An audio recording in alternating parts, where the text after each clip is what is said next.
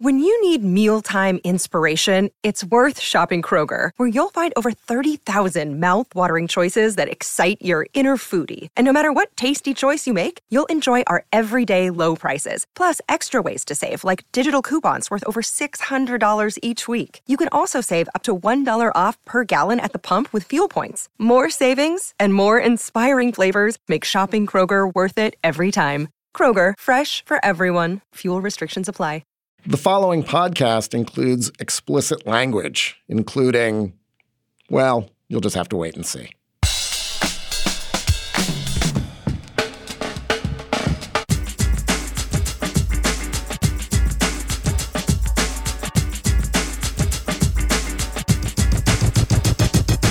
Hi, I'm Josh Levine, Slate's national editor, and this is Hang Up and Listen for the week of June 27th, 2022. On this week's show, Olympic gold medal swimmer Chrissy Perham will join us to explain why she went public about having an abortion and what Roe v. Wade getting overturned means for women athletes. We'll also discuss America's favorite legacy athlete, Arch Manning, and his decision to play football at the University of Texas. And finally, we'll talk about Ohio State getting a trademark on the word the. I'm in Washington, D.C., and I'm the author of The Queen and the host of the podcast One Year. Those intonations mean those words belong to me in perpetuity, no backsies. Also in DC is Stefan Fatsis. He's the author of the books Word Freak, A Few Seconds of Panic, and Wild and Outside, and a graduate of the place he went to college. Hey, Stefan. I'm going to claim but filing my trademark application today. extremely, extremely valuable. One T or two? Just one. Hmm. All right. At least interesting. Good opportunity choice. for the rest of us to get that uh, The second one with T. two T's. Yeah. That's Yeah. right. Joining from California, it's Slate staff writer, host of seasons three and six of Slow Burn, and the fastest 10 year old in America, Joel Anderson. Hey, Joel. Hey, good morning. Uh, I see. I mean, I don't know. Since the patent and trademark office is just giving it out, I, I should probably go ahead and get the petition in for, but with two T's. or fastest 10 year old in America. yeah. Although, I mean, it would be almost as bad a claim as Ohio State's, but we'll see. I've never heard you with this much uh, lack of self confidence. It's jarring. Before we get into our first interview, um, because it's relevant, the final episode of Slow Burn Roe v. Wade was last week. You can listen to the whole season now, and it is extremely uh, appropriate and relevant, and I would suggest that you do so. On Friday, the Supreme Court released a ruling that was both expected and shocking. After 50 years, a block of conservative justices voted to overturn Roe v. Wade, which guaranteed generations of American women the constitutional right to an abortion. But now, trigger laws have made abortion illegal or heavily restricted in 11 states, while another 11 are likely to do the same very soon. Last year, before the court heard arguments in Dobbs v. Women's Health, more than 500 women athletes filed an amicus brief with the court in support of the constitutional right to abortion. Among them were soccer players Megan Rapinoe and Becky Sauerbrunn, WNBA stars Sue Bird, Diana Taurasi, and Layshia Clarendon. The lead story in that brief was that of Olympic gold medal swimmer Chrissy Perham. She joins us now. Chrissy, thanks so much for being here. Thanks for having me. I appreciate it. We'll get to the court's decision last week shortly, but first I wanted to talk about your story. In 1990, you were a 19 year old swimmer at the University of Arizona. You were on birth control but got pregnant anyway. What did you think when you found out you were pregnant, and how did you decide how you wanted to proceed from there? Well, first, it was a surprise because I had been working to not get pregnant um, as, as a college athlete. That was definitely the last thing that I was hoping for. But I come from a family of very pragmatic people. They're teachers. They're my mom was a science teacher. Um, very uh, open family when it came to talking about our bodies. So I was aware that abortion was an option for me, and I felt like that was the best choice for me at the time. I I wasn't planning on being a mom, and I was in the middle of being a college athlete. So it was the best choice for me. In an interview with ESPN, Chrissy, you defined yourself in terms of before and after the abortion. There was old Chrissy, and then there was new Chrissy, you said. How did having the ability to choose to have the abortion affect your athletic career? And was that what was sort of central, uh, central part of your, your decision? Yeah, the the thing about growing up, you know, we all have to make those growth steps, and some of it includes, you know, moving away from home, getting jobs, going to college. Some of it is circumstance, and for me, having myself, you know, in that position that I I absolutely was not prepared to be a mom was a defining moment. You know, if I'm going to do this, I'm going to do it right. And I, you know, I, I did feel like it was an epiphany of sorts. And the fact that I could choose to control my um, reproductive parts and have this um, surgery that is legal um, to make sure that I could get back on the right path and and really you know reorganize my life. It made a huge difference in my life. Chrissy, um, you know, as mentioned earlier in Josh's introduction, you know, athletes like Megan Rapinoe, uh, Sue Bird, Diana Taurasi, and hundreds of other collegians and high schoolers signed a amicus brief linking the progress in women's sports over the last 50 years to legalize abortion. And you've even mentioned that yourself. You know, you said as an elite athlete, I know I have a finite length of time to pursue my dreams in my sport. All the decisions I've made, the sacrifices I've made, and the time I've spent mastering my craft have been in pursuit of excellence. Um, so, can you talk a little bit about why the right to choose um, is especially important for female athletes? So, just to kind of reiterate those points, um, and it's not just female athletes, but all of us, for the most part, uh, doing a sport, there is a small window of time where we are at our greatest. And if you want to be an Olympian and you want to be an Olympic swimmer, especially in 1992, that window was very small. And so you, the opportunity to make sure that I wasn't going to have to pause my life, that I wasn't going to have to maybe take a year off of college, have my body recover for a year. For women, it, it stops everything. And it doesn't stop everything for nine months. It stops everything maybe even for up to two years. It takes you nine months to create a human in your body. And it really should take you about nine months to, you know, get back to quote normal, which that is a lifetime. Two years of being an elite athlete and not being at that level would be a lifetime. And the reason I think it's you know, it is different for men because they're not carrying the baby in their body. It's not that they don't care, it's not that they're not involved, but their lives don't change as physically as a female's does. And so for those of us that get a college scholarship, want to play professional soccer, want to play professional basketball, go overseas and and do those kinds of things, that window is so small and it just happens to align really really well with you know, the time that your body is ready to make babies too. You know, so so if we we have the opportunity for the healthcare that can ensure that that's not something that is going to inhibit us from, you know, getting a, a good job, getting to be this elite athlete and getting those experiences. And then when you're done, you have the opportunity to choose if you want to be a mom or not. How much was this talked about among your fellow athletes, either in college or when you were training for the Olympics? Sanya Richards Ross, who had an abortion to uh, before the 2008 Olympics, she revealed that in an autobiography in 2017. She said, on the one hand, it's an issue that's not really talked about. On the other hand, she said, I literally don't know another female track athlete who hasn't had an abortion. Yeah, it's something that uh, girls uh, young women. Women are you know not you know not just teenagers but you know 20 30 year old 40 year old people that are in the maternal age. This is absolutely something that we've discussed with our friends. Is it you know do we go to starbucks and hang out and like we all discuss abortion like that? No. Although overturning roe v. Wade definitely would make it more of a, a table discussion or you know dinner table discussion. But I mean, I don't want to throw anybody under the bus because, you know, but I did talk to my coach when this was coming out last summer. And, you know, he said he was sorry that he wasn't there for me. And I said, listen, I wasn't going to tell you because I, you know, it, it was my, my own healthcare decision to make, but I wasn't the only one.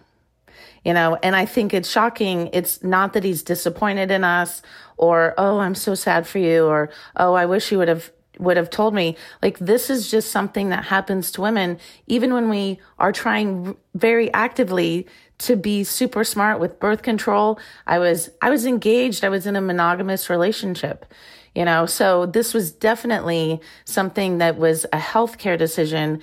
And just like i didn't go clear you know when i was getting an appendectomy i didn't clear with anyone else. You know I, I i don't know if anybody i mean i know plenty of girls that have had breast augmentation. I don't know if anybody's going around going hey do you guys think i should do this? Like maybe we talk to our girlfriends about it and it and it's a discussion every now and then but no one's asking for permission to make these legal healthcare choices for ourselves. So on one hand i think it's a discussion that people have and we shouldn't be ashamed about having this discussion because it is just reproductive health care on the other hand people have made it be like it's it's something dirty and it's you know oh it's god's will and why are we you know, we have to excuse ourselves to make exceptions for incest or abortion or ectopic pregnancy. And we shouldn't have to. I, I shouldn't have to say, hey, I got my appendix taken out because it burst. Like, is this okay with everybody? I'm going to die. It's the same situation for an ectopic pregnancy. It will kill you. You know, and so if people, I think the thing about talking to my coach or talking to the other people around me if we talk about it as a healthcare choice and body autonomy, it takes away a little bit of the the way that um, some people have spun it into being this dirty, shameful secret. You know. I want to ask you a little bit about the effect that this is going to have on current college athletes. You went to Arizona. Arizona is a state that is banning abortions now students have to make decisions, and the NCAA will have to make decisions about where it hosts events, um, where it hosts championships. And elite athletes will have to make decisions about where they choose to go to school. If you were talking to an elite swimmer who's a junior in high school um, and trying to decide where to compete, do you think this should be an issue in terms of that decision? Um, I do think it should be an issue when I was choosing college, I I knew I wanted to go to a school that had a really great basketball program. Um, I grew up in Iowa, and Lute Olson was the coach at Iowa. Went to Arizona, and I was like, getting recruited by them, heck yeah! And I'm hanging out my bikini in February, solid. So you make choices on college sometimes based on stuff like that. I also knew I wanted to be in a big conference. Um, I needed scholarship money you know, th- the way you narrow things down is this school going to check all the boxes? Do the programs work together? In, in the case of swimming, Arizona swimming, men and women train together. This is absolutely going to be considered for, for some people in their future choices.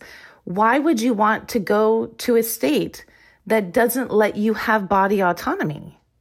Especially being an athlete. We already talked about that small window. So I I think that is it a deal breaker? I, I don't know.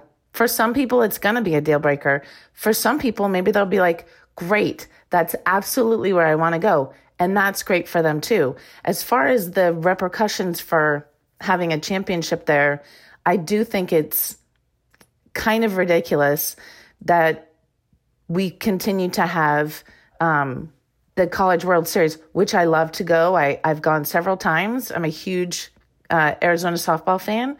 Um, it's literally a sport for women. The whole week is surrounded about by supporting women in athletics. It's amazing. It is it is a massive high for a week to be around so many amazing female athletes. And yet you're going to a state where I believe Oklahoma is a zero exception state, which that means in their state, conceivably a 10, 11, 12 year old girl, and, and this is very graphic and I apologize, could be a victim of incest and be made to carry this baby as a 10, 11, 12, 13 year old girl in their state. It's very twisted. The consequences of these choices of making women have fewer opportunities in the United States isn't going to be just for athletes, but I do think that there should be some discussion. Are we going to reward a state like Oklahoma who basically marginalizes half of their population? And we're going to reward them by bringing thousands and thousands of female fans to, to show off a bunch of female athletes. Yeah, I, I don't I don't see how that's going to work out in the long run. Yeah, it's interesting. The New York Times did a piece from the College World Series. Billy Witz was the reporter, and he tried to ask all of the coaches um, about the state's anti abortion laws, and almost all of them refused to talk about it. Oklahoma's coach basically sort of shied away completely from it. I don't feel equipped to answer that because it's never come across. I don't even know how I'd go about it.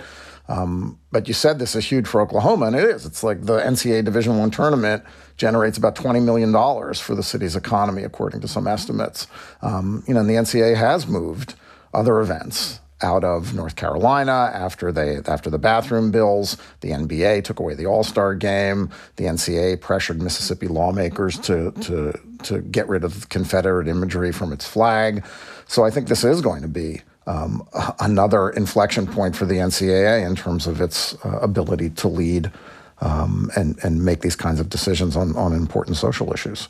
I don't fault the coaches for not wanting to speak about it in that moment. Um, I, I, know that there are plenty of people that would uh, embrace that and and be able to compartmentalize a discussion about reproductive health care and still be an athlete or still be a coach and and coach those girls up to you know reach the pinnacle of their sport that's maybe hard timing for some of the coaches when they do have something else on their mind. And i don't fault people that are pro choice and don't want to speak up because it is very polarizing. And um you know it, it is their livelihood and their priority is you know, not only, you know, their job and taking care of themselves, but coaching up those girls as well. And you're going to have people on your team who just, you know, like any slice of life that are going to be, you know, pro birth, and there's going to be some that are pro choice. And you don't want to alienate anybody. So, so I understand how there is going to be this weird tension for some of it, maybe a little bit removed. Maybe they go back and talk to the coaches, maybe a little bit removed from the tournament. Coaches will speak up um, and, and understand that this is something that will help all of their athletes. Body autonomy is something that we should be choosing for every human. It's a human right. Chrissy, you mentioned that you know you understand why people don't want to talk about this, because there's going to be you know uh, you're going to have to deal with whatever the response is as a result, uh, and obviously it's taken you a while to get to this point. So now that you know you're being so outspoken and you're out front on this, what has the response been like for you? What what sort of uh, feedback have you been getting uh, over the last few months? So when I first did the interview with Kurt Streeter uh, last year for the Times. Um, I mean, I, I, didn't sleep for like days before it was coming out. And, um, you know, I talked to, I have two sons. I had talked to them. I had talked to my brother. I told a handful of my close friends, which, you know, some of them already knew about this. And I said, Hey, I, I'm I'm putting myself front and center on this, and if this is something you're not comfortable with, I 100% understand. And not only did I get 100% support um, from my family members and my close friends, I had people coming out of the woodwork. I I was at a swim meet. Uh, I was at uh, an invitational watching my son, who's also a University of Arizona swimmer, and my phone rings. And, and this goes back to 1993. I was an intern at the television station in Tucson. A person that used to work there, who I know to be a very religious person, pops up on my phone. And I was like, this got to be a butt dial. Like, why is, you know, so and so and so and so calling me right now? I was like, hey, you know, this is Christy. And they're like, hey, this is so and so.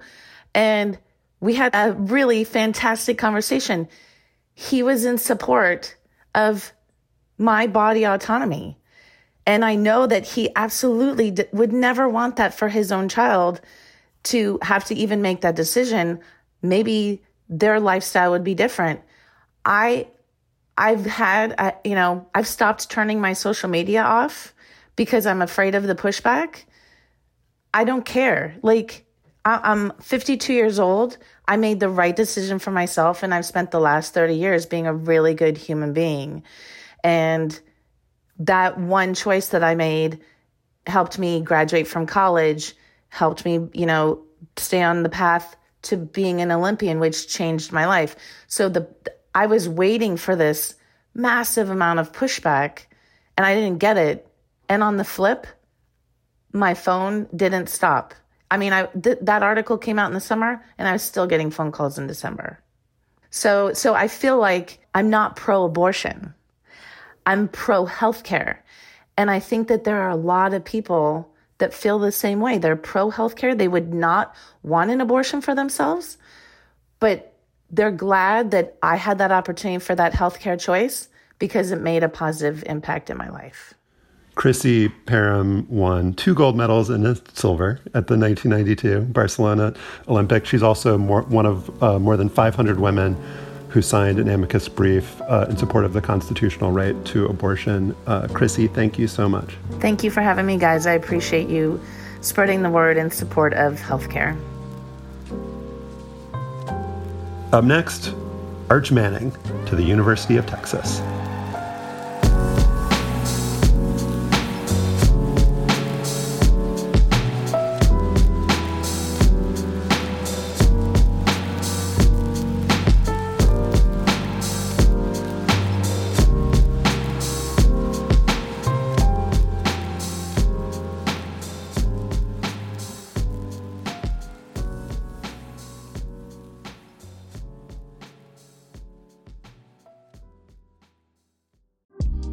Apple Card is the perfect cashback rewards credit card. You earn up to 3% daily cash on every purchase every day. That's 3% on your favorite products at Apple, 2% on all other Apple Card with Apple Pay purchases, and 1% on anything you buy with your titanium Apple Card or virtual card number. Visit apple.co slash card calculator to see how much you can earn. Apple Card issued by Goldman Sachs Bank USA, Salt Lake City branch, subject to credit approval. Terms apply. On Thursday afternoon, Arch Manning, grandson of Archie, nephew of Peyton and Eli, and the top high school football recruit in the 2023 class, ended years of speculation about his college choice with his very first tweet. Committed to the University of Texas. Hashtag Hook'em, Arch tweeted. And that was that. No follow up statement, no elaborate announcement video, no so called recruiting hat dance. Arch hasn't talked about it because he doesn't give interviews, but it's believed the Horns won out over Georgia and Alabama, among others. The recruitment of Arch Manning has followed closely since his ninth grade year at one of Louisiana's elite secondary education institutions, Isidore Newman School. That year, he led the New Orleans area with 34 passing touchdowns in the regular season. And the hype has only built since then and will likely only get more intense as Arch readies to join one of the biggest brands in college football. Texas. So, Josh, as a New Orleanian and, you know, a former Newman student, are you surprised Arch passed up the schools with family ties, Ole Miss and Tennessee, in last year's championship finalists for a notoriously underperforming program? Love it. Love that setup, Joel. Nailed it. um, well, Tennessee obviously didn't have any family ties until Peyton went there. So I look forward to uh, having this discussion with you guys in about 25 years about whether what what's like where does it go from Archie to Arch? R? R Manning? Why why did R Manning Archibald. Got to go full Archibald. Why did Archibald pass up Ole Miss Tennessee and Texas? It kind of seemed like it was leaning towards this direction for a while. We knew he wasn't going to go to LSU, so don't even go there and act like this is a disappointment. Joel, if you're if you're going to tee mean, should, up for it should later. be disappointing. I mean, it's disappointing that you all weren't even really in the running, but that's fine. That's fine. Thank you. Thank you for saying that it's fine. You know, I watched Peyton when I was in eighth grade. He was a senior, and I probably mentioned this before, but I was like, eh, I'm not sure this guy's any good. That was my that was my scouting. wow. Prow- that was my scouting prowess as I guess four, a 14 year old, and and that was uh, proved wrong. I was not. Eli is, is my age, but I had moved on to uh, Ben Franklin High School by then, so was not really involved in scouting or, or not scouting him.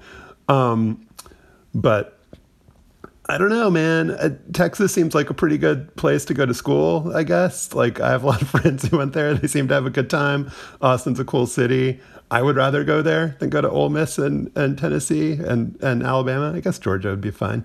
Um, but the thing that I find really interesting about this, and we talked a little about this off the air, Joel, is that he is going to the school that had the number one high school recruit in the nation. Was that like last year? two years ago? Yeah, two. Well, I guess it would have been two years ago because he went to Ohio State, set out a year, and then yeah, now he'll be eligible for this next season. So yeah, he was the number one recruit two years ago. Yes, that's Quinn Ewers. Um, he went to Ohio State. He supposedly had like a seven-figure NIL deal with Ohio State. Never played there, and then transferred to Texas. And Stefan, the like thing I'm pre-annoyed about with Arch, or maybe not pre-annoyed, maybe I'm like post-annoyed, is all the stuff that Joel was alluding to here of like, oh, he he's so old school. And he didn't do the, you know, the recruit thing and he's just all business and all that. And so you have him just going to Texas, no fuss, no muss, whatever. And then you have this other guy, Quinn Ewers, who's like playing the NIL game and like shopping around. And so like maybe I'm like secretly rooting for Quinn Ewers now to beat him out just to complicate the narrative. Although I have nothing against Arch, I must say.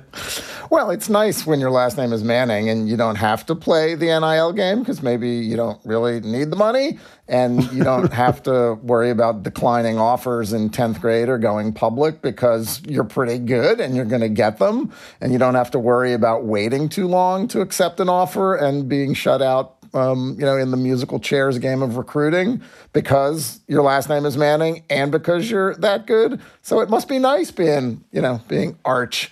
Um, and and the, the thing that I am still sort of, and we talked about this a little bit, I don't know when it was last year or months ago, um, the the creation of the the narrative around a high school athlete with a prominent last name like Manning. Um, the stories about how he babysits and he only eats peanut butter and he doesn't do social media and he's a sweet young man.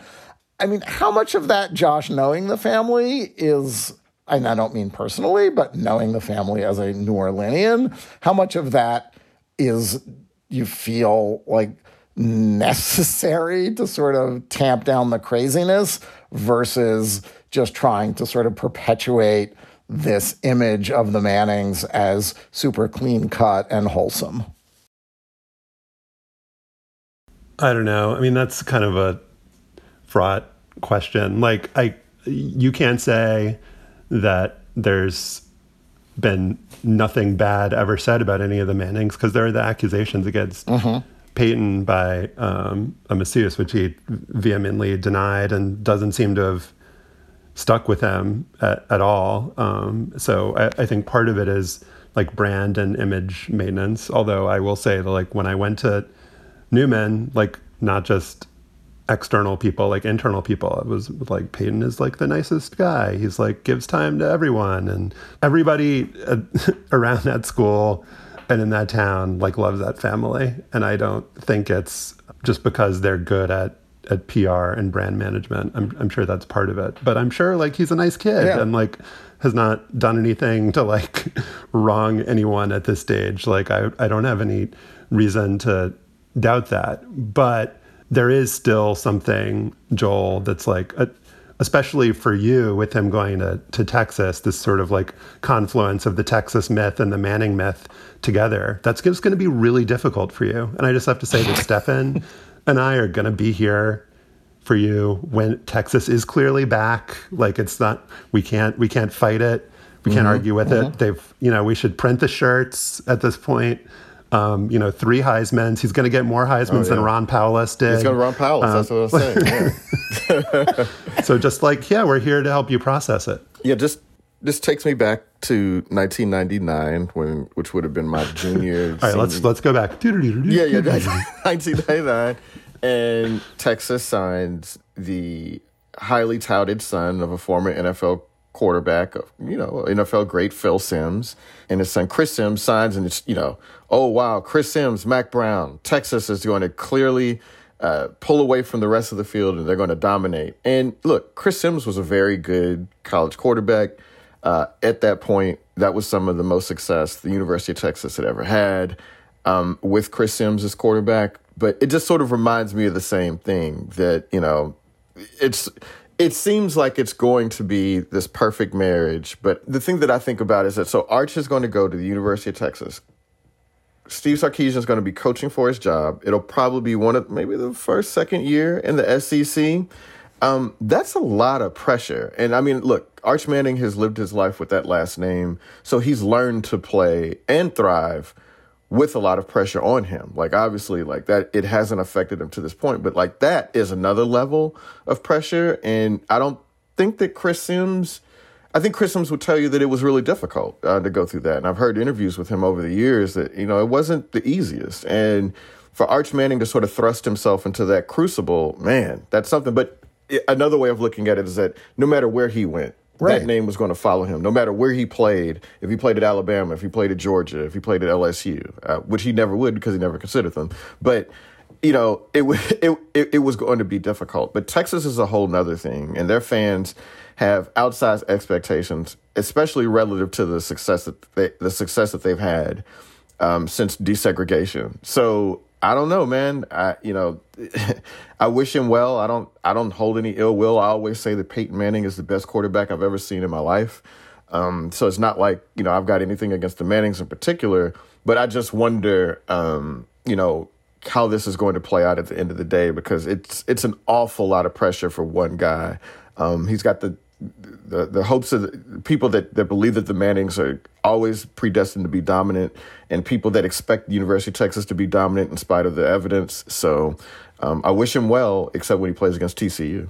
Well, wait, they were five and seven last year. They've been terrible. What they lost six games in a row last year. They lost to Kansas in Austin the the embarrassing got a couple of years though before there is any quote unquote pressure on Arch Manning. I mean, it's conceivable, right? That seriously, Stefan, have you followed college football? I follow college football. I mean, not, he's not playing. I mean, he's not playing this fall.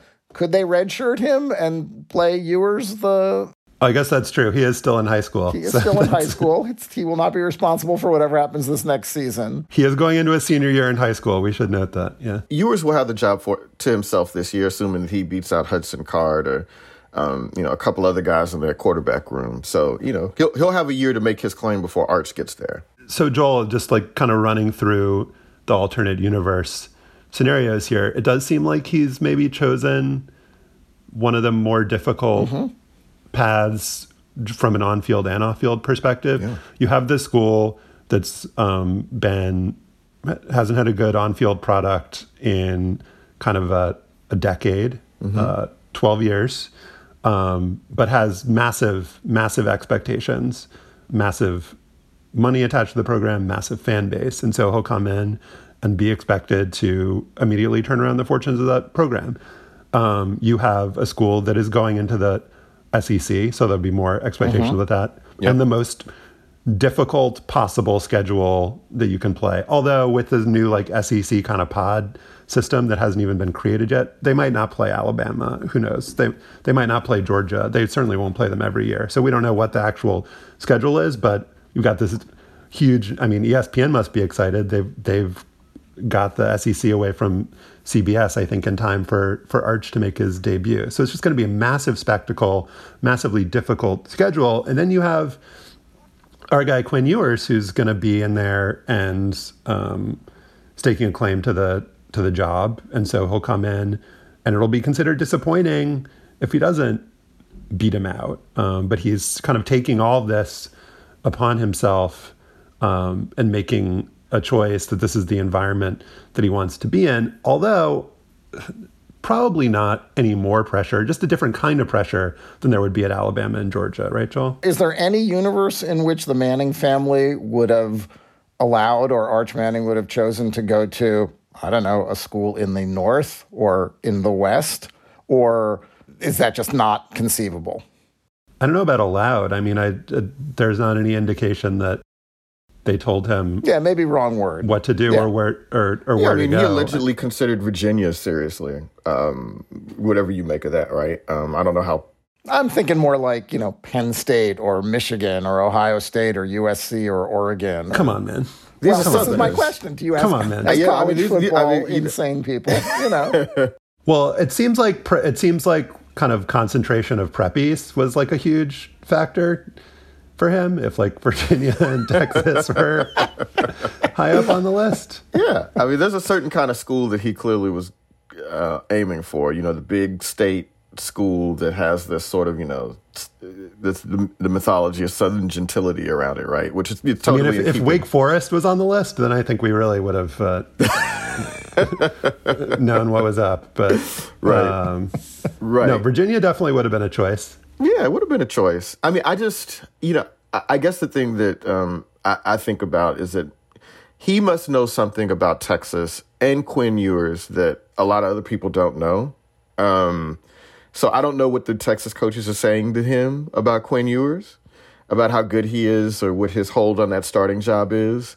Um, I don't know what they've told him about, you know, what sort of supporting cast. And obviously some of the some of the supporting cast is going to take care of itself because there will be presumably high school wide receivers all around the country that'll want to catch passes from Arch Manning, but they're not on campus yet. Um, and so, you know, he'll have to that are in like 10th grade or stuff out. grade. They're in tenth and 9th grade right, right now. Yeah, I'm, but my thing is, is that so you know that already Texas goes into SEC. It's sort of a competitive disadvantage.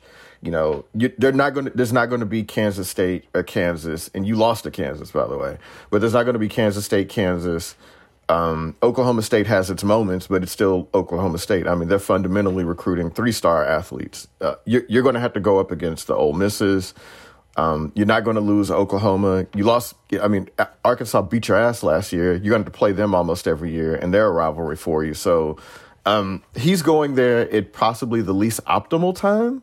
There's a lot of obstacles in his way that would not be there if he was like three years younger. So yeah, I'm I'm fascinated to see what he's going to do. But I mean, clearly Steve Sarkisian what a sales job, right? Like, I mean, that it does say something to, about what Steve Sarkisian has done in terms of elevating the Texas brand among other recruits. Because mm-hmm. I mean, there's no reason for Texas to have been in this, right? But isn't isn't the isn't the pitch of come and make us great again? You know that challenge alluring to athletes at this caliber of this caliber. D- d- Is is that true anymore in college football? know. Don't most of them usually just squad up at Alabama and Georgia and and, and The Mannings are different, everybody? Joel. Often, yeah. That, fair. Well, yeah, the Mannings are different because they didn't win a national championship. I mean, I guess Peyton and Tennessee could have, and they did win a national title the year after Peyton left. Uh, hats off to Tee Martin. But, um, you know, Eli, they did win the uh, 2003 SEC West co championship. There is a banner. So, congratulations to them for that. Not a small deal at Ole Miss, though. I mean, I, that I think uh, that's one of the better seasons they've had. Again, post desegregation. So I mean, Again, it does count. post desegregation. And Peyton did in '95. Tennessee finished third in the country. They beat Ohio State in the Citrus Bowl in '97. They won the SEC and then lost in the Orange Bowl. Again, t- we're talking about a different time though. Like Tennessee was a national a national program, Correct. and Peyton Manning again is one of the best quarterbacks anybody has ever seen. Um, I mean, that's that's an awful lot for Arch Manning to live up to. Like you could he could be Chris Simms, and it still feel like a disappointment.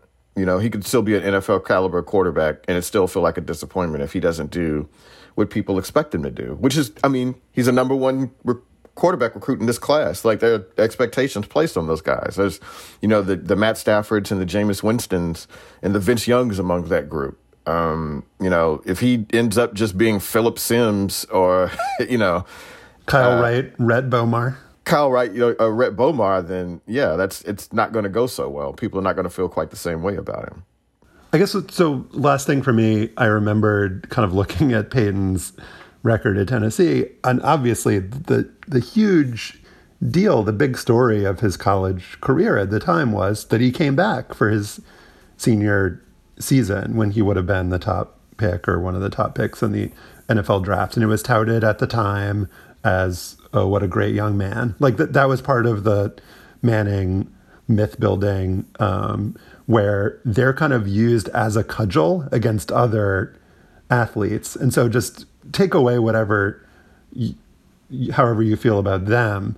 But that's the thing that I'm kind of worried about, or if not worried, then annoyed about, is that you have this guy who, honestly, maybe there's less pressure on him than anyone because, like, his life is going to be fine no matter what. Um, he doesn't need the NIL money. He can go wherever he wants and thinks is the best fit, or maybe just the best college town where he thinks he'll mm-hmm. have the most fun. I mean, he's obviously somebody who cares about being successful um, as a football player, and I'm sure will put a lot of pressure on himself. But we need to remember that the decisions he makes, the moves he makes, are in an entirely different universe and context than almost anyone else in college sports. Anyone who would make a decision to transfer, anyone who would make a decision based on you know all of the real life factors that um, that need to be considered. So let's just try to remember that for the next however many years. Up next, the segment on Ohio State.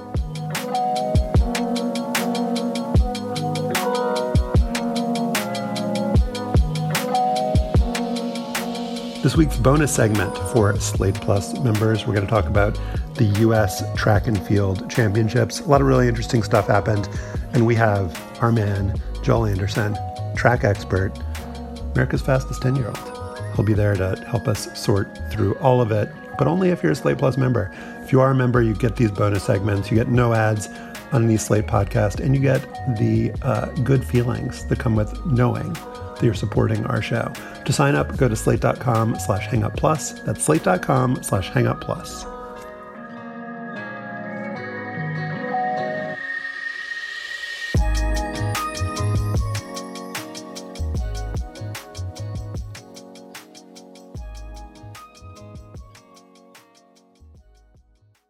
Another day is here, and you're ready for it. What to wear? Check. Breakfast, lunch, and dinner? Check. Planning for what's next and how to save for it? That's where Bank of America can help. For your financial to-dos, Bank of America has experts ready to help get you closer to your goals. Get started at one of our local financial centers or 24-7 in our mobile banking app. Find a location near you at bankofamerica.com slash talk to us. What would you like the power to do? Mobile banking requires downloading the app and is only available for select devices. Message and data rates may apply. Bank of America and a member FDIC. In a victory for snark and eye rolling, the U.S. Patent and Trademark Office last week granted Ohio State University a trademark on the word the, or as obnoxious Buckeyes would pronounce it, the, as in the Ohio State University. That's the school's official name, and as anyone who watches NFL games is aware, it's the way players from the school in Columbus introduce themselves in lineup announcements. Joel, the ruling gives OSU the right to use the on branded hats and t shirts, and presumably to go after other schools that might attempt to co opt the for branding purposes if they can't argue, as OSU can, that the is central to its name. We can get into some of the legal and financial considerations, but first, as a matter of annoying slash obnoxious fan base conceits, where does the the rank for you? Well, you know, it didn't used to bother me, right? Um, and it's not quite as annoying or self-aggrandizing as like best fans in baseball or we're Texas, uh, anything that Duke has done that we'll discuss later, but it it's up there. And like I said, I, at first I thought it was funny, right? Like not not charming, but it felt like Ohio State was in on the joke. Like, haha, get it? The Ohio State. Um, but then over the years, you know, like everything else, uh, it became sort of grating and now that someone has figured out that they can make a few bucks off of this, it's just turned into something else entirely. And you can kind of understand why a lot of Big Ten and Midwestern sports fans end up hating Ohio State fans um, because this is just, you know, look, I understand that you have to sort of protect, um, you know, your branding in the market, um, that there are reasons to do this, but it's just really obnoxious. And I mean, I guess you know we'll we'll see how obnoxious it is when you know we're walking through an airport, you know, three years from now, and somebody has on the scarlet and you know the gray V shirt coming through, and then we'll see how how uh, then we'll find out how annoying it really really is. But um, it's it's not top three, but it's you know it's it's it's a finalist. You know, it's it's it's others receiving votes. Don't you think, Josh? what are the ones that are not annoying? The U is the U not annoying? Oh, I love the U. See, the U is great. I don't know what that is. I, maybe they're just a little more. Yeah. Why is the U great? We need to we need to come up with why we like what we like in order to explain why we don't like what we don't like. Fair point. I, you know, I, you know, uh, is it just because the players saying it are I cooler? Think, yeah, I think the players are cooler. You know, I don't know. I mean, like, what's the difference between Robert Smith and Clinton Portis? Who you think, uh, you know? it's also when it when they emerged. I think. I mean, both seem to have um, come around in the '80s and '90s. At least the the V seems to be 1994 ish in terms of when it broke through into something that alumni of the school would say. Robert Smith, the former Vikings running back. Um, says that he was the creator of it. But the U was earlier. And, you know, that was a time when Miami was pretty fucking good team, right? Like they were cool. So the U didn't sound quite as contrived as the. Yeah, I mean, I, I think the distinction is that the U is um, has kind of an air of defiance to it. And it was right. an outlaw program, and it was a program on the come up. And so they're like, we're from the U, like, um, and you're going to have to deal with that, and you're going to have to deal with us. Whereas the Ohio State University, there's something kind of snooty about it, and also like we know what Ohio we know what Ohio State is. Like you've always been there. Um, you don't need. Uh, it it feels kind of like um, staking a claim that mm-hmm. doesn't need to be staked, kind of for no purpose. Like like the whole thing just feels superfluous um, and, and stupid. But for me, it it's harmless and funny. Whereas I, I think the gold standard of badness of of badness and uh, being annoying in this larger category is we are oh, the Penn State thing um, for for multiple reasons. Number one, which I didn't realize until looking this up, there's this kind of claim and lore in the program that we are Penn State, and I'm reading from the true origin of we are Penn State. This article that um, the idea was that had emerged from the 1947 48 football team who admirably stole, stood up to racial prejudice. The idea was that they had a black player, they weren't going to be allowed to, to play with the full team, and a player stood up and said, We are Penn State in an act of, of racial solidarity. Apparently, totally made up. That never happened. No record of anything to do with that ever happening that the real story is that like cheerleaders just started saying it in the 70s and 80s. And then it became this kind of catchphrase in the mm-hmm. pro Paterno movement, where when Paterno um, was getting ousted in the early 2010s, that fans were chanting it outside of his home, and Paterno was finishing the "We Are" chant, um, and and so that compared to like that, then who cares about the like? There's nothing sort of menacing. Or it's it's just kind of mm-hmm. corny, um, and I can understand if you were a fan of that program, like thinking that it was a fun thing and sort of embracing the corniness and, and stupidity of it. Like it, it feels very kind of college sports to me in that way, Stefan. Yeah, and and the way that that NFL players have embraced it um, also sort of falls into that category. It doesn't feel super serious. It doesn't feel like anyone's going to like get into a fight over the on the field because you said the and you said the you, um, and it's become almost uh, a joke. And we can play some clips of NFL players announcing their schools during Monday Night Football lineup introductions to sort of bring that point home. I went through um, a long YouTube collection of every NFL player introduction from every team from I think a couple of years ago, maybe three or four years ago, put together by someone called Highlight Fame. Let's just listen to a few iterations of NFL players saying both the Ohio State University and other university names and other ways to introduce themselves.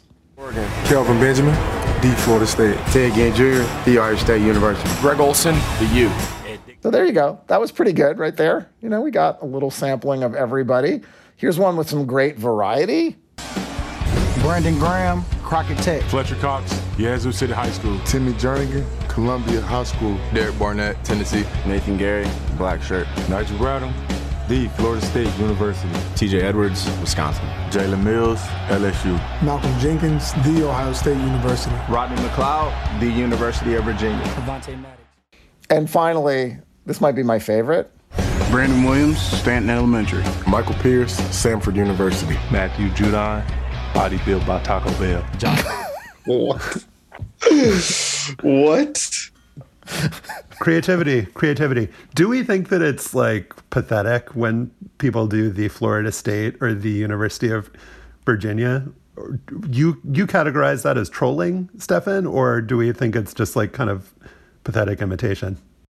Oh no, I think it's trolling. Yeah, I think it's making fun of the Ohio. I State think so players. too. Yeah, yeah totally. I, I mean, everybody knows that this. Again, it started off as a joke, right? Like I don't, I don't think anybody thought that this was like a really Ohio State was making a really serious claim here, and it only sort of hardened into that over recent years. You don't think they were saying that we are the best university in the state of Ohio?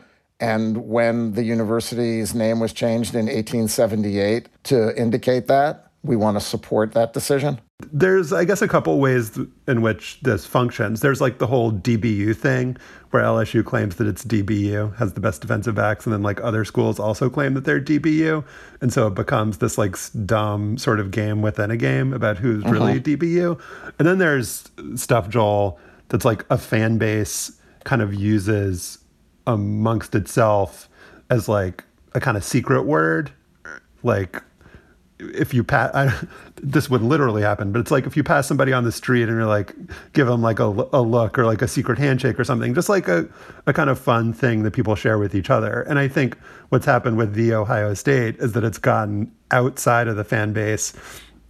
It's gone from being this joke to something that like they're trademarking and putting on t-shirts and it's starting to get to the point where it's taking itself way more seriously than it ever should have been taken. Um, and, uh, you know, I did appreciate, Stefan, the research that you shared about how the biggest trademark troll and trademark enforcer in all of college. Who is that, Joel? It's Duke University, man. They you know, Josh's favorite school. Um, and apparently, in addition to being, you know, I mean, I guess the cops the, the, trademark cops, the, the top trademark cops in college sports, um, they have a habit of making wildly outrageous claims, uh, you know, relative to relative to the to the actual claim. So, according to the, some of the research here that Stefan provided for us, Duke filed twice as many claims as the top 10 athletic revenue schools combined, and four times as many claims as the rest of the top 10 basketball revenue schools. There are 193 registered marks that include the word Duke that have nothing to do with Duke University, but somehow Duke seems to think of itself as the only Duke um, worth branding. I mean, I guess it's, it's not even that. They opposed they opposed Pretty Devil for electronic slot machines, Blue Ball Chiller for al- alcoholic beverages, and Get Your Blue On for charitable fundraising. So whenever you say that you know we live in blue America or blue states, you you're stepping on Duke. How dare you? All of this all of this research is uh, from a paper titled Mark of the Devil, the University as Brand Bully by James Boyle and Jennifer Jenkins, who, it should be noted, are professors at Duke Law School. Um, they wrote that Duke's level of aggression, both in number of claims and the extremity of its legal arguments, is remarkable. Uh, yeah. The there is something kind of Duke about this, and I wonder if that gives Ohio State fans any pause. Like the kind of pretension and like claim to some sort of moral higher ground that actually by staking the claim you are like digging yourself into a lower moral higher ground but i mean in fairness uh, some of the other stuff that was in this paper stefan is like boise state playing on a blue field and trying mm-hmm. to trademark playing on any non-green field that was a pretty mm-hmm. amazing mm-hmm. amazing flex um, you know what is what texas having a registration on the longhorn hand symbol, which also means "I love you" in American Sign Language. Texas A&M trademarked the twelfth man in 2016. It tried that feels to more legit stop than... somebody. Does that feel more yeah, legit? because I've, I've been hearing that my whole life. I mean, maybe as yeah. a Texan, and I, you know, it was weird when the Seattle Seahawks started doing the the 12th man thing, and, and they actually have had a legal battle over that. Um, but I was just like, I just thought that was totally a Texas A&M thing. So that makes a little bit more sense. Okay, then what about Texas A&M going after a guy who wanted to produce a beer called 12th Can? I mean, I mean, why are they hating I on mean, capitalism? This is where the lawyers get involved, and this is why lawyers got involved in uh, the Ohio State trademarking the. It was because another company, a fashion, the fashion designer Marc Jacobs, had trademarked the first. They reached a settlement, um, and then after redoing their trademark application, it was approved. So Ohio State and Marc Jacobs can both make T-shirts that say "the" on them. Um, those that, that one of those lawyers at Duke, James Boyle, was quoted by the Chronicle of Higher Education saying, "This is a very stupid decision." But the more concerning thing is that it is a trend. And, you know, so we'll see more universities doing stupid shit like this to try to make money. I mean, the, the point here is that, you know, that um, Ohio State generates like $12.5 million a year from licensing and selling shit. Um, and it, this is just a way to make some more coin.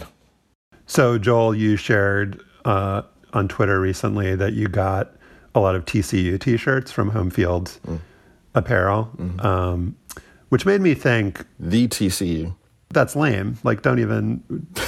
you're you're debasing yourself by saying that. We've got to come up with something for the TCU football program that can be that kind of slogan and phrase. Like our hand sign.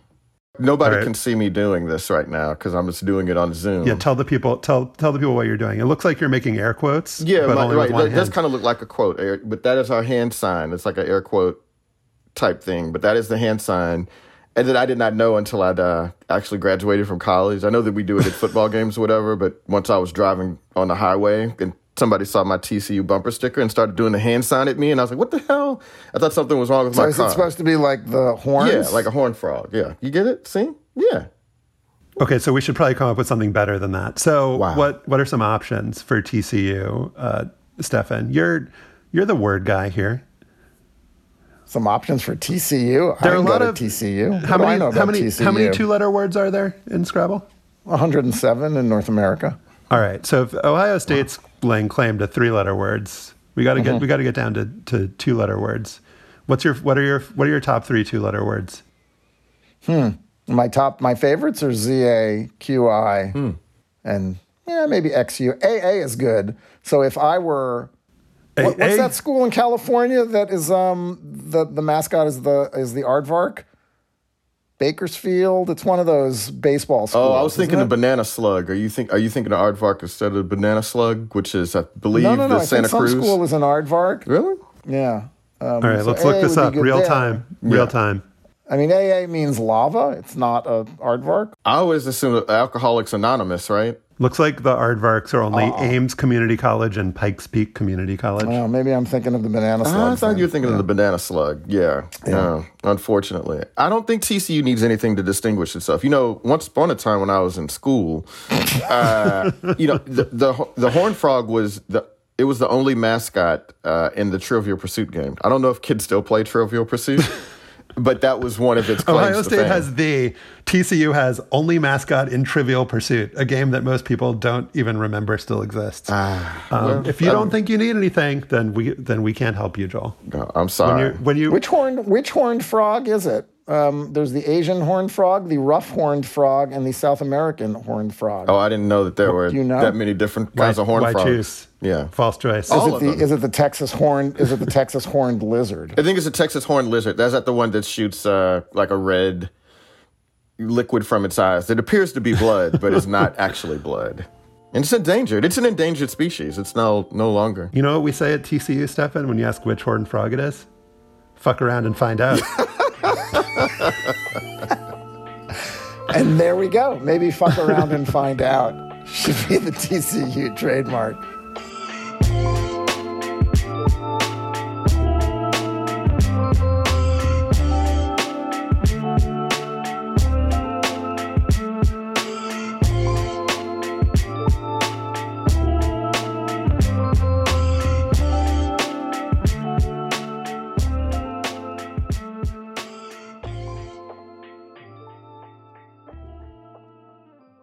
This episode is brought to you by Progressive Insurance. Hey, listeners, whether you love true crime or comedies, celebrity interviews, news, or even motivational speakers, you call the shots on what's in your podcast queue, right? And guess what? Now you can call the shots on your auto insurance too. Enter the Name Your Price tool from Progressive. The Name Your Price tool puts you in charge of your auto insurance by working just the way it sounds. You tell Progressive how much you want to pay for car insurance. Then they'll show you a variety of coverages that fit within your budget, giving you options. Now, that's something you'll want to press play on. It's easy to start a quote, and you'll be able to choose the best option for you fast. It's just one of the many ways you can save with Progressive Insurance. Quote today at progressive.com to try the Name Your Price tool for yourself and join over 28 million drivers who trust Progressive. Progressive Casualty Insurance Company and Affiliates. Price and coverage match limited by state law. I may have misspoken in that last segment. I asked Joel which horned frog, Asian, rough, or South American, the TCU horned frog is. It's not a horned frog at all. Actually, the horned frog is the Texas horned lizard.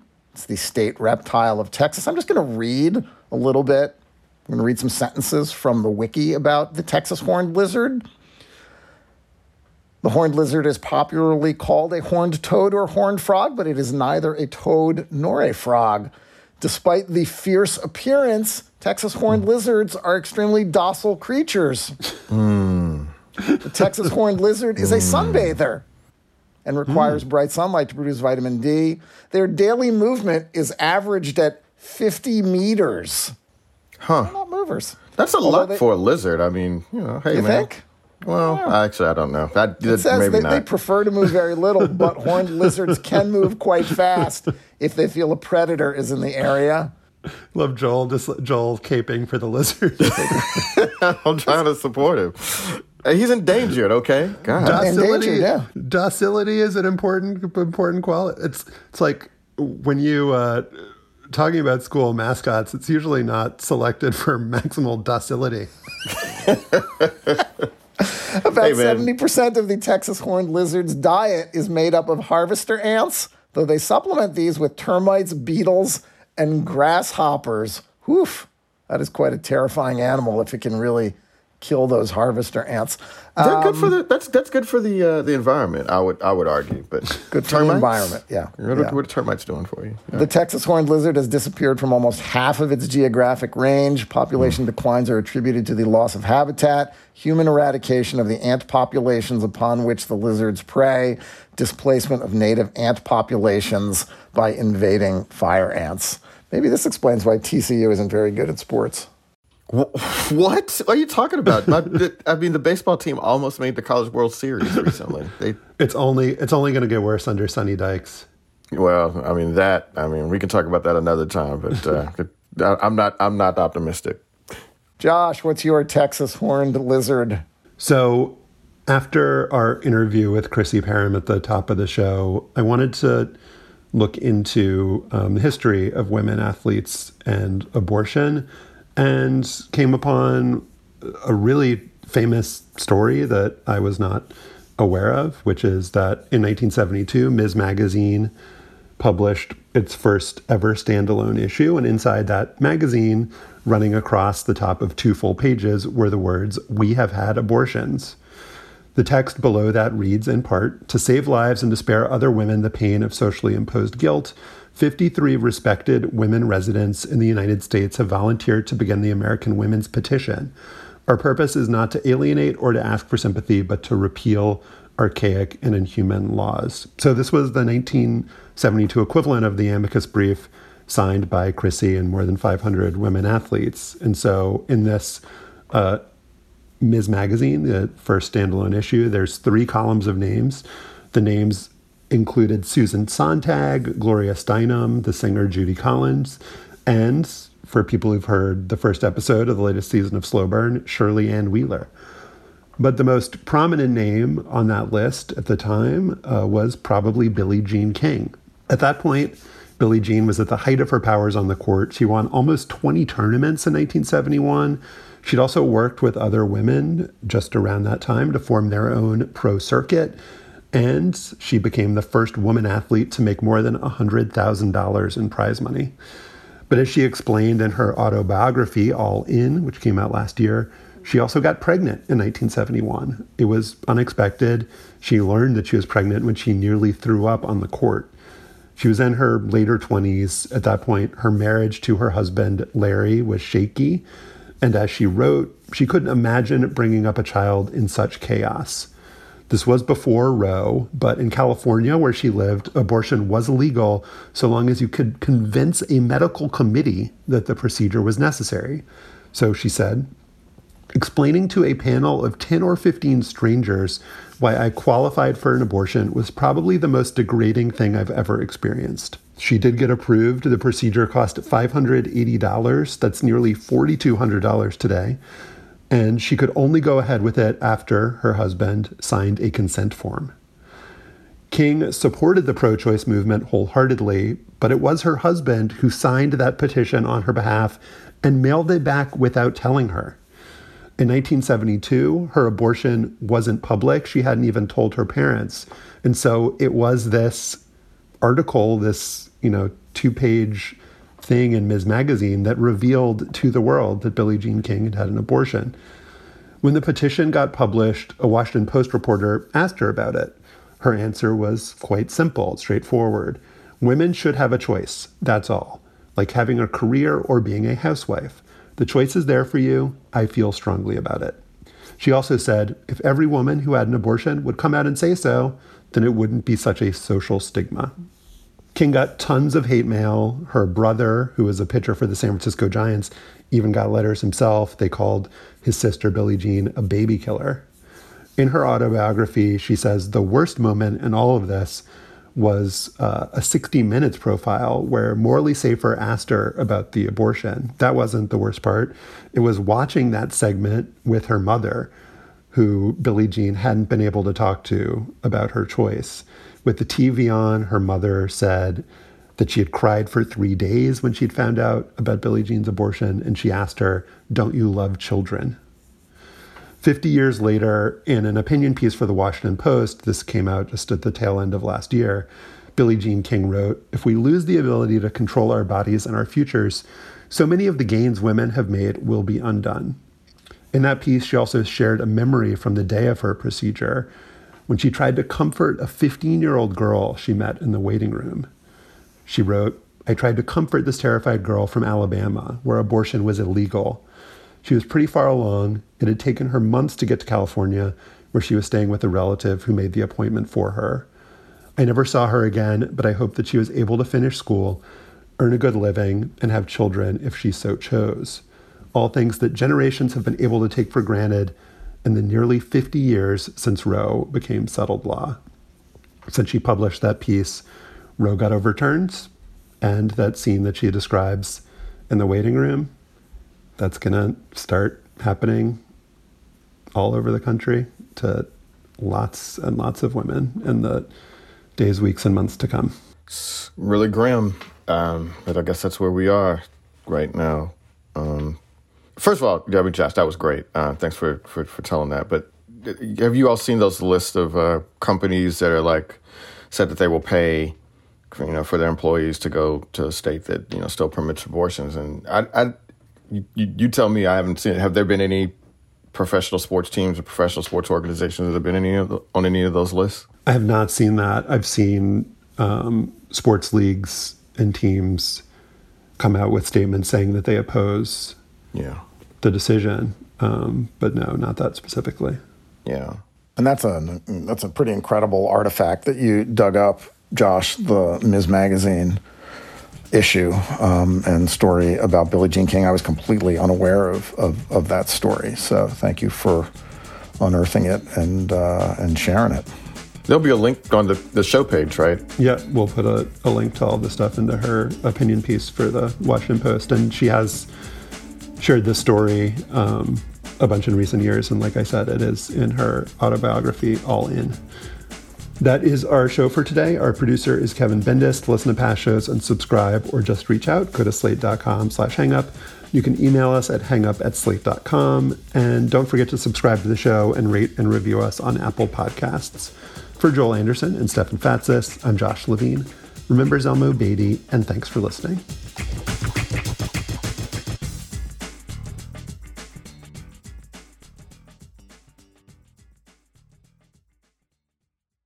Step into the world of power, loyalty, and luck. I'm gonna make him an offer he can't refuse. With family, cannolis, and spins mean everything. Now, you wanna get mixed up in the family business. Introducing The Godfather at ChumbaCasino.com. Test your luck in the shadowy world of The Godfather slot. Someday, I will call upon you to do a service for me. Play The Godfather, now at ChumbaCasino.com. Welcome to the family. No purchase necessary. VGW Group. Void where prohibited by law. 18 plus. Terms and conditions apply.